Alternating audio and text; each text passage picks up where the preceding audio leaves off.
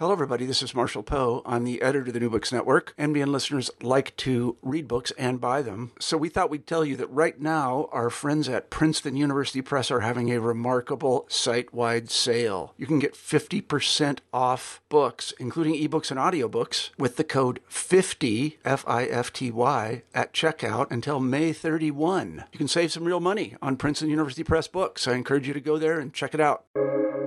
Welcome to the New Books Network. The biblical commentaries known as Mikraot Gedaloth have inspired and educated generations of Hebrew readers.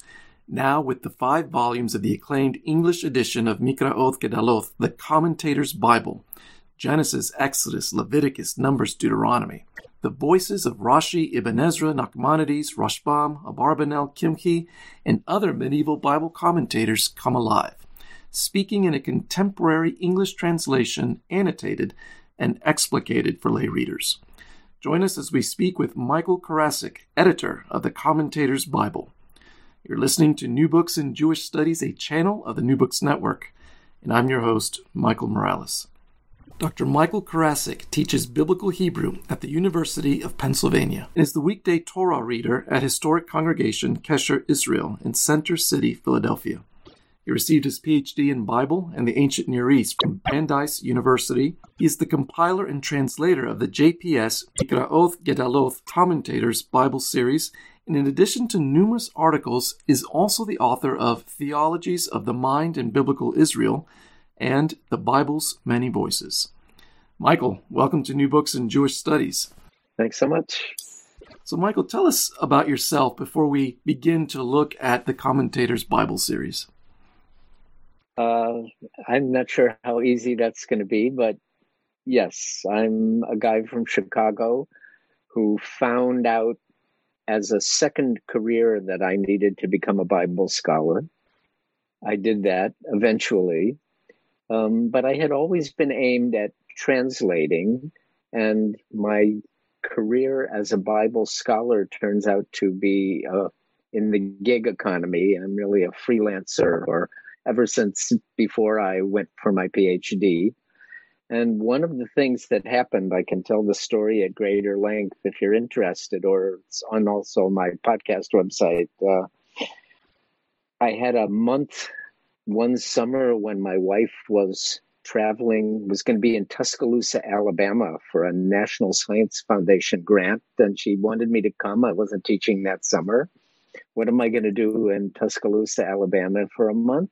And I thought I would translate the commentaries on uh, what the Jews call the binding of Isaac, the Akedah. I think Christians call it the sacrifice of Isaac. I would translate the traditional commentaries. I, I wouldn't have to have a hundred books. I only needed one and a something to type on. And having finished that, I came back to Philadelphia, where I had done some freelance work for the Jewish Public Publication Society that's located here. Um, I made a little version of the traditional Jewish Bible page out of the English that I had translated and showed it to the editor there to amuse her. And more or less out of the blue, a few months later, she emailed me and said, We want to publish this. And that's how the project started. I still consider myself a Bible, Bible scholar rather than a scholar of the Middle Ages, which is where most of this material comes from. But um, as I said, people who want to read a little bit more about that can find me on the web and hear more of that story. Would you tell us now about the Commentator's Bible and its features, maybe giving us an orientation to the traditional role of Mikraot Gedaloth within Judaism? Right. So this is um, the traditional Mikraot Gedolot. It means something like big Bible, but it's a, a plural word. So I'm not quite sure whether it means uh, the big book of Bible or whether it's talking about the format. There's a lot of Bible on the page. Um, you can find a sample of my English version, and you can also find pictures of an original kind of Mikra Gedolot on the web for those who've never seen it before. This is not a particular book that I translated, it's a format. Uh, you have the Hebrew text of the Bible in the top center of the page, and sometimes very, very little of it, only a couple of lines. Above it, one or more translations, traditionally into Aramaic in the original Mikra Gedolot, and all along the sides and the bottom, various different commentaries. So if there's one commentary in a book like that, it's always going to be the commentary of a guy named Rashi, who lived just about a thousand years, was born almost a thousand years ago, 11th century France, in a town called Troyes. I think it's about 120 miles southeast of Paris. And he is the quintessential Jewish commentator on the Bible and on the Babylonian Talmud, the two great books of Jewish learning. So he's like a, a gigantic figure, although his personality does not seem to be the kind of personality of someone who commands the stage the way he in fact does if there are more commentaries on the page, there are certain ones that are very, very traditional and others that move onto the page or move off the page throughout the centuries. Um, there's a famous Jewish scholar named Isidore Twersky, who was also amazingly, he was simultaneously one of the great scholars of Maimonides, the medieval Jewish philosopher, and a Hasidic Rebbe, which is a completely mind blowing combination. But he wrote an article about the Mikraot Gedolot in which he said the guy who actually shaped the page, who created the page metaphorically, was another commentator who's also in my version named Nachmanides, Moses ben Nachman, who lived in 13th century Spain. And how did he shape this page? By quoting earlier commentators and arguing with them, or sometimes saying, you know, he got it, here's the answer. More often saying he says this, but he's wrong, or but I'm a little confused, and so forth. And the the further into the now 21st century you go, the more likely you are to find commentators quoting the earlier commentators. When I started this commentators Bible project, the first six months or more of working on it, I had to decide who I was going to put on the page. And I actually came up as far, maybe for about 10 minutes, as the 19th century with a scholar from Lithuania called the Netziv, Naftali Zvi Yehuda Berlin, whose son, I think, one of his descendants, Bar Ilan University in Israel is named after. Um, but once I got into his commentary and into the slightly earlier 19th century commentary of Samuel David Luzzatto, or Shadal, as he's called in the Jewish world, Italian commentator. They were talking too much about the earlier commentators and not enough about the text. So I more or less drew a line after a guy from the Italian Renaissance named Ovadia Sforno, whom I have a few comments of. And so you're talking maybe 500 years worth of late medieval, early modern commentary on the Bible that fit into my project. Uh, for most of it, for the um, the last four volumes of the Torah, Exodus, Leviticus, Numbers, and Deuteronomy, the four people who were on the main page almost in their entirety are Rashi, whom I've mentioned, his grandson Rashbam, and Rashbam's contemporary Abraham ibn Ezra, two people from the 12th century, what uh, earlier scholars have called the 12th century Renaissance focused much, much more on the straightforward meaning of the text. What do the words mean in Hebrew? Um, and then Nachmanides, who's in the 13th century, they're the core of the project. The book of Genesis, there's another commentator a little bit later than Abraham ibn Ezra and more or less in his ballpark, but also from closer to the world of Spain and northern Spain, southern France, really. David Kimchi, Radak, wrote a commentary on Genesis, but not on the rest of the Pentateuch. And then there's a whole bunch of other interesting people that I have little, little selections from on the page. Now, how long did all of this translation work take you? Right. It took me 17 years. I would say I spent about half my time, uh, half my working time during those 17 years on this project. It took maybe five years before I started getting any royalties from it, but I knew it was going to be uh, worthwhile for people. I know knew people would want it, and I knew that I was gaining a tremendous amount by doing it. So that made it worthwhile. And I've had um, actually for the entirety of that project, I had more or less just started uh, kind of a permanent part time gig at the University of Pennsylvania teaching biblical Hebrew.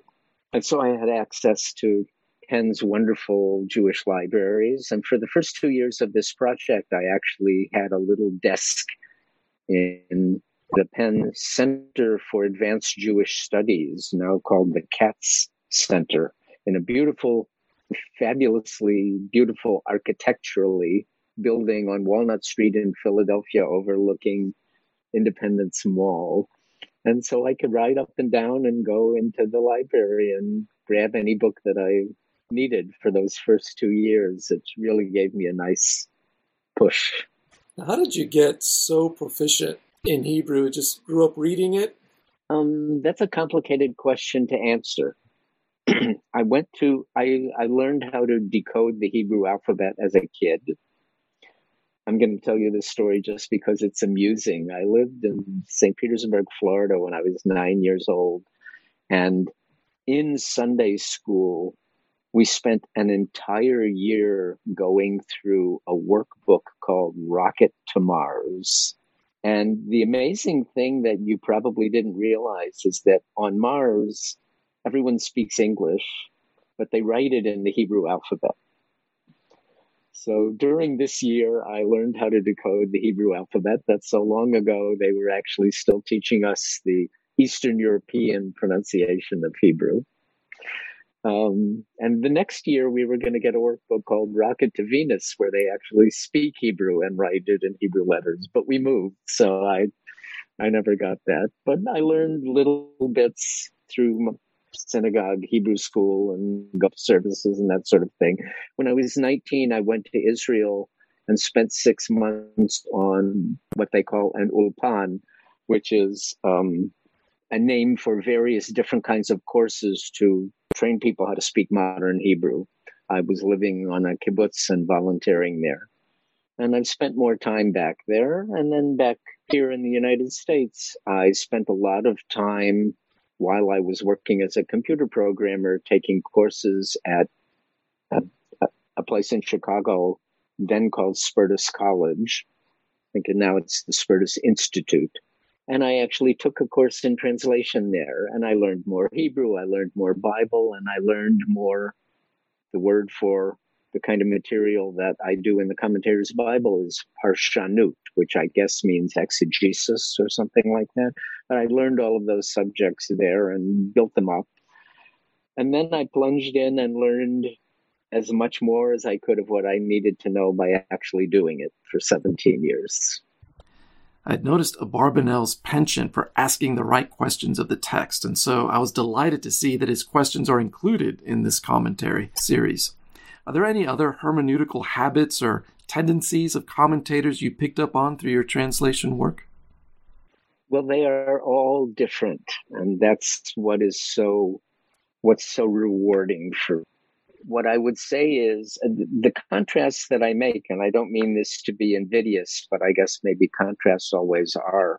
I was told early in this project um, by a scholar named Peter Ochs from the University of Virginia, you know, they're doing a Christian project like this as well. Oh, yes? Uh, it's called, and it's been published since then, it's called the Ancient Christian Commentary Series.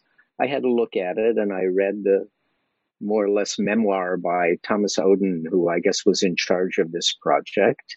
And they, in that, that series, were very, very careful to take ancient Christian commentary, more or less the rough equivalent of the kind of stuff I was doing in the Jewish world, but only material that was part of what I think is called the Catena, C A T E N A. Is that the right word? Catena, right? The chain of tradition. They had they had to make sure that everyone was on board with it before they would put it in the ancient Christian commentary.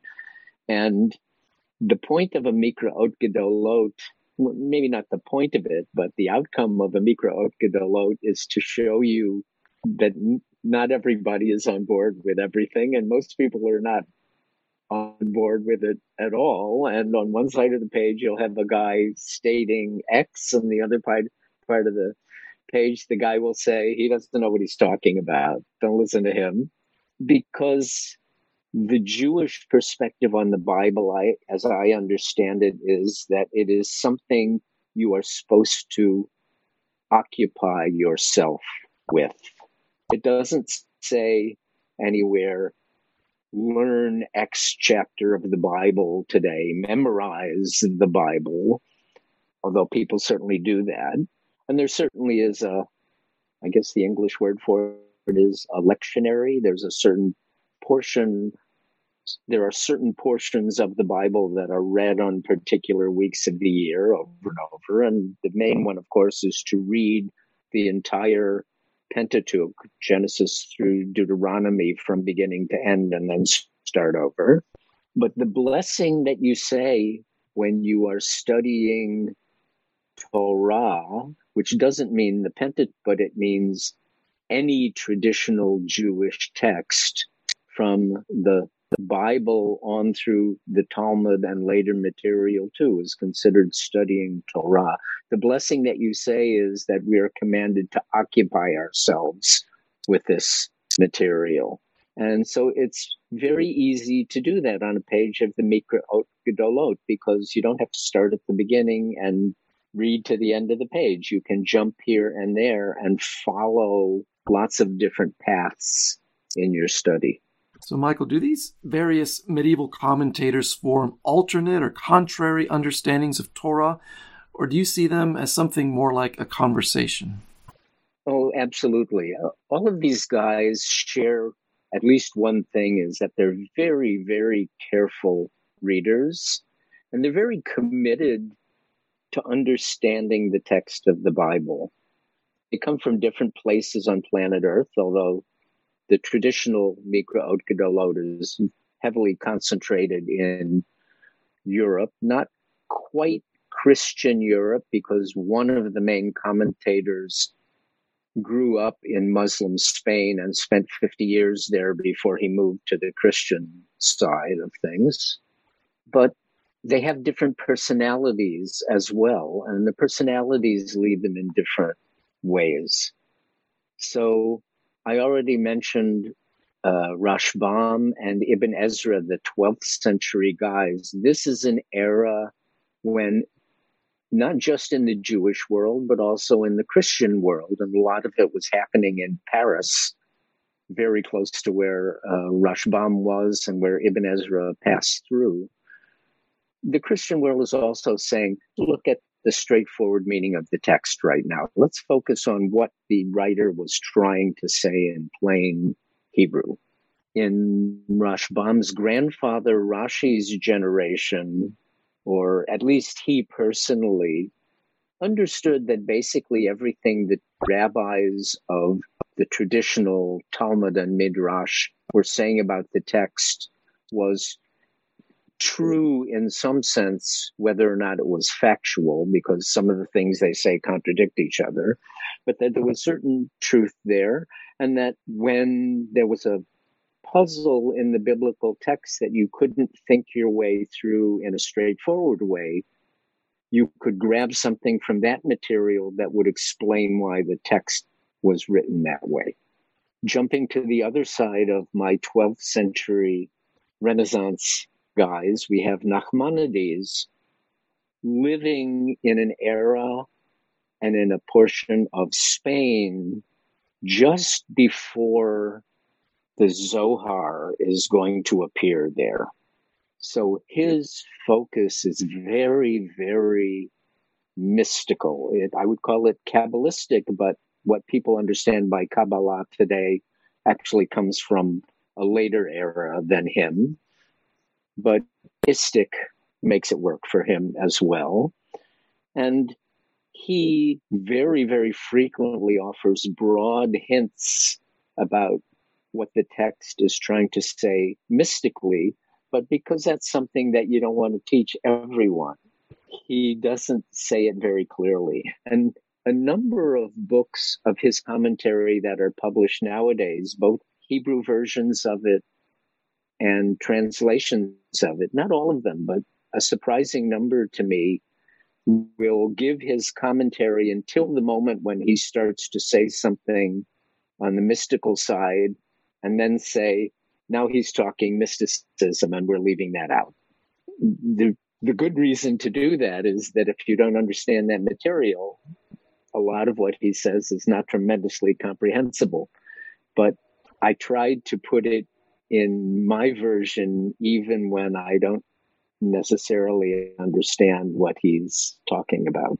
One of the interesting things about him in terms of interaction with the earlier commentators is his relationship with Abraham ibn Ezra, the commentator who was from Spain, but from Muslim Spain. By the time of Nachmanides, a century later and further north, he's living in Christian Spain. But Abraham is, ibn Ezra, though he was from Spain, um, got his education in a Muslim and an Arabic speaking environment.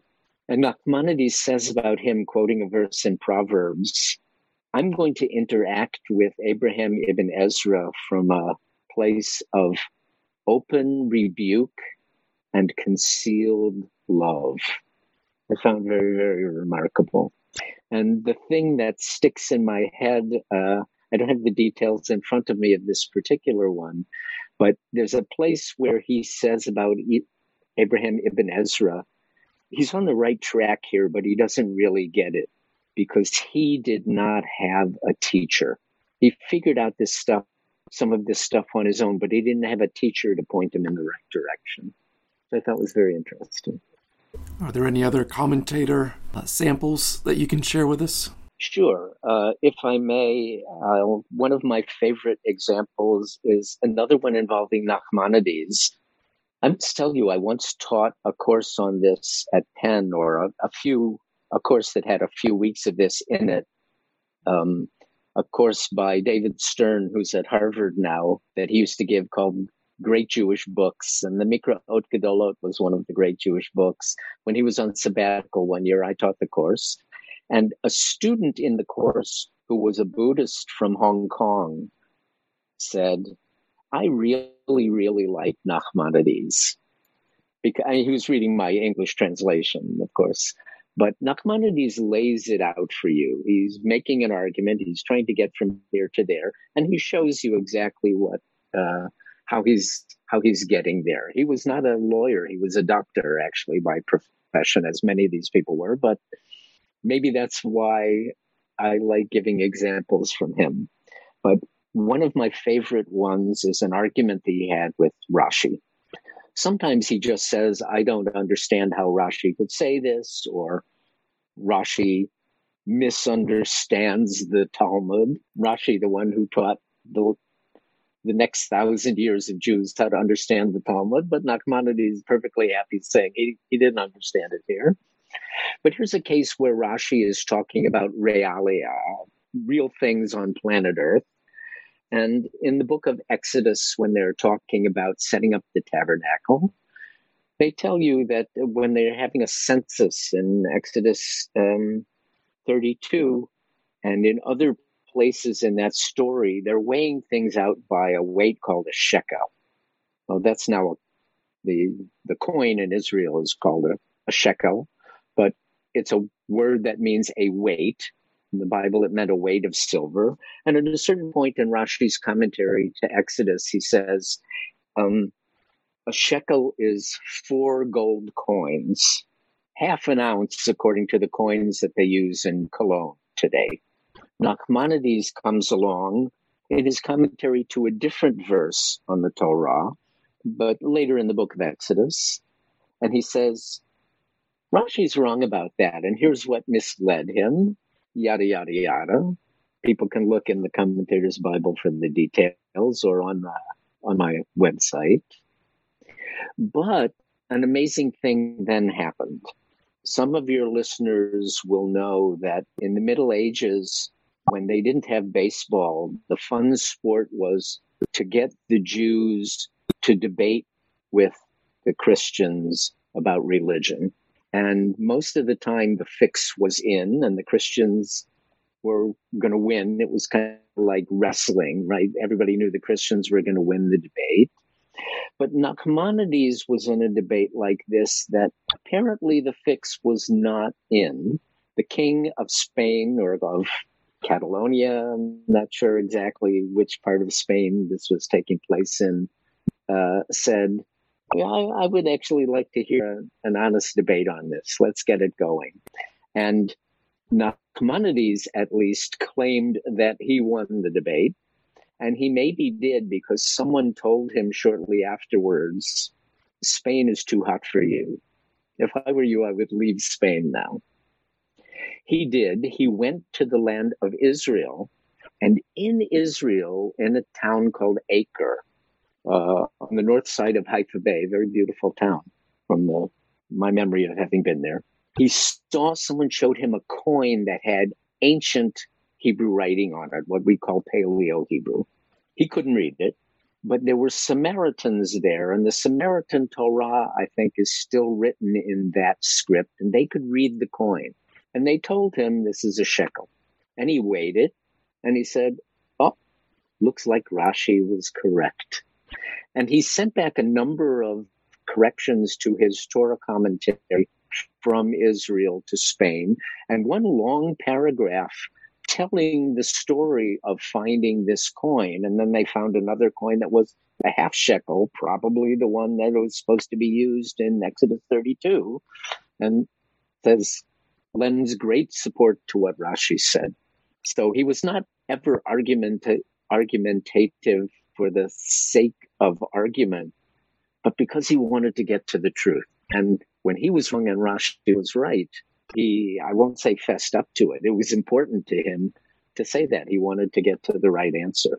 The, the footnote, to the asterisk to that story is he was not looking at a shekel from biblical times. He was actually looking at coins minted by Bar Kokhba from the second century revolt against the Romans, 132 to 135 CE, who was trying to sort of be a revivalist and use the ancient script and have his own coins. But for the purposes of the story, you're seeing Nachmanides pursuing the truth, not puffing himself up, he's wrong, I'm right, but because he wanted to know the real answer. So that's very meaningful to me. After all of your translating work, did you come away with a favorite commentator, one that resonates most with your own reading of Torah? So, first, let me tell you that when I had been working on this project for about two weeks in the fall of 2001, I actually started it on September 11th, 2001, believe it or not. Um, so uh, after about two weeks, someone asked me, which commentator do you like the best?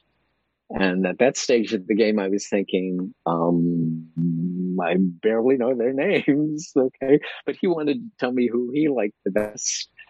And I came back and told the story to my wife, and she told me who she liked the best. And I'm going to dodge the question. I do like Nachmanides a lot. But I like Rashbam because I think he is, I find him to be the most like me as a scholar. I find Abraham Ibn Ezra very amusing, and he didn't want to be, so I apologize to him, but that. And everybody likes Rashi. I once heard, uh, you know, I this was not when I heard him speak. I, I read a book by Elie Wiesel, uh, the Nobel Prize laureate. May he rest in peace. And his introduction to the book started with these three words I love Rashi. And everybody loves Rashi, even if you disagree with him.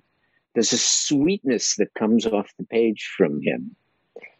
So these are guys I spent 17 years with, and not only the big four, but half a dozen others. And um, they're my friends. I don't want to say which friend I like better and which friend I like the less. Yeah, it's obviously only in one direction, but from my perspective, I feel very close to them.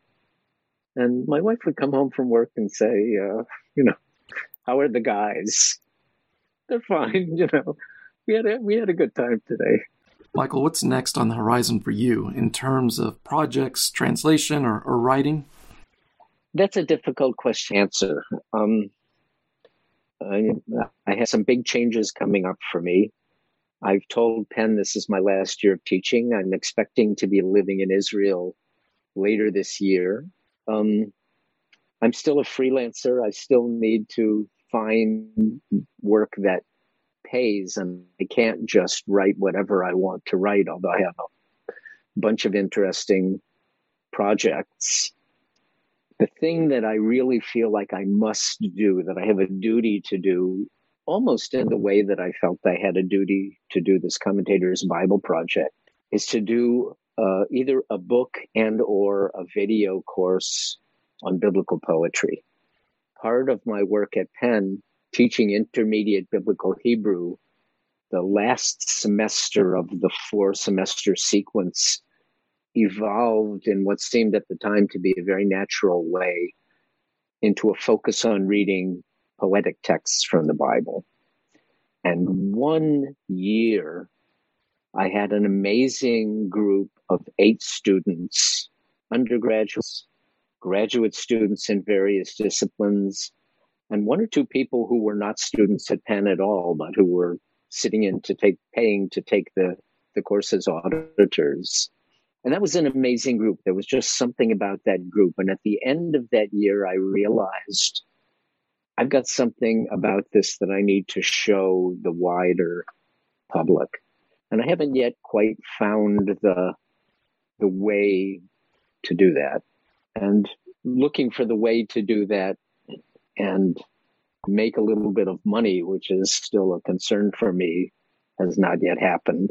But I have a all kinds of amazing projects I'd love to do. There's there's something that also happened that I actually found out about this when I was at the Center for Jewish Studies, maybe in the first month of the Commentators Bible Project. Um, there's a guy from Pennsylvania history named James Logan. He was essentially the guy, if I understand correctly, that William Penn sort of opened Pennsylvania and said, I'm going back to England run the store for me, which he did. But he was an extremely learned man, um, had amazing library, knew lots and lots of ancient languages, and had a book, a little handwritten notebook, maybe the size of one's hand as well, all handwritten, listing every word in the Bible in alphabetical no it's in genesis it's in biblical order listing every word in the bible that's a hapax legomenon every word that only occurs once starting at the beginning of the bible and running all the way through. How how did he compile this? I don't think anyone knows.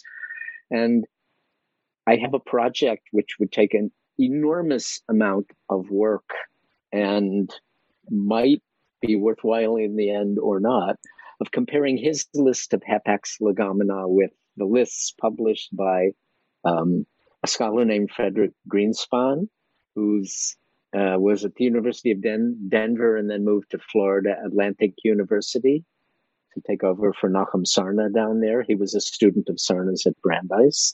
And another scholar named Chaim Cohen, um, may he rest in peace, who taught at Ben Gurion University for a long time, but he was a, a guy from New York.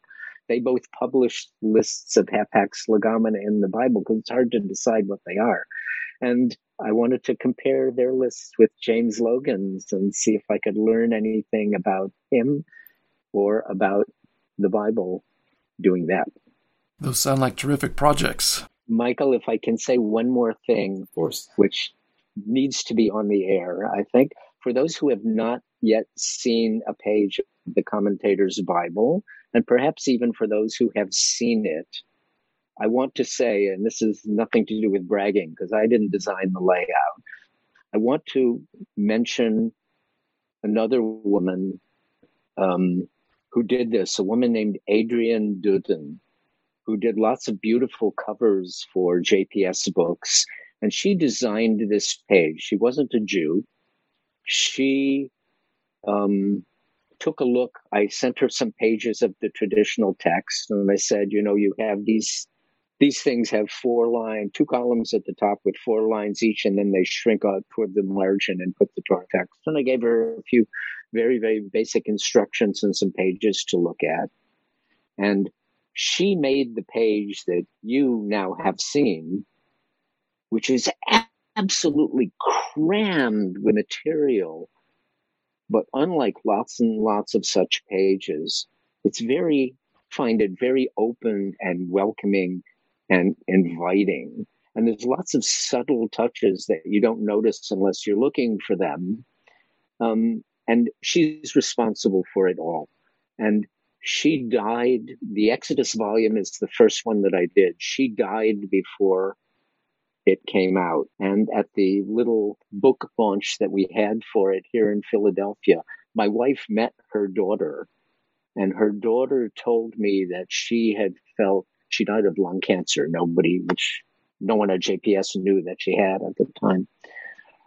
Her daughter told my wife she had felt very um, rewarded in some way that she had been able to do this as her more or less last project. And I, I really want to to highlight her and give her credit because nobody reads, you know, the the pages at the beginning of the book but every page in the commentator's Bible, all five volumes, is her gift to the people who are learning from it. So, what a story. I'm glad you shared that.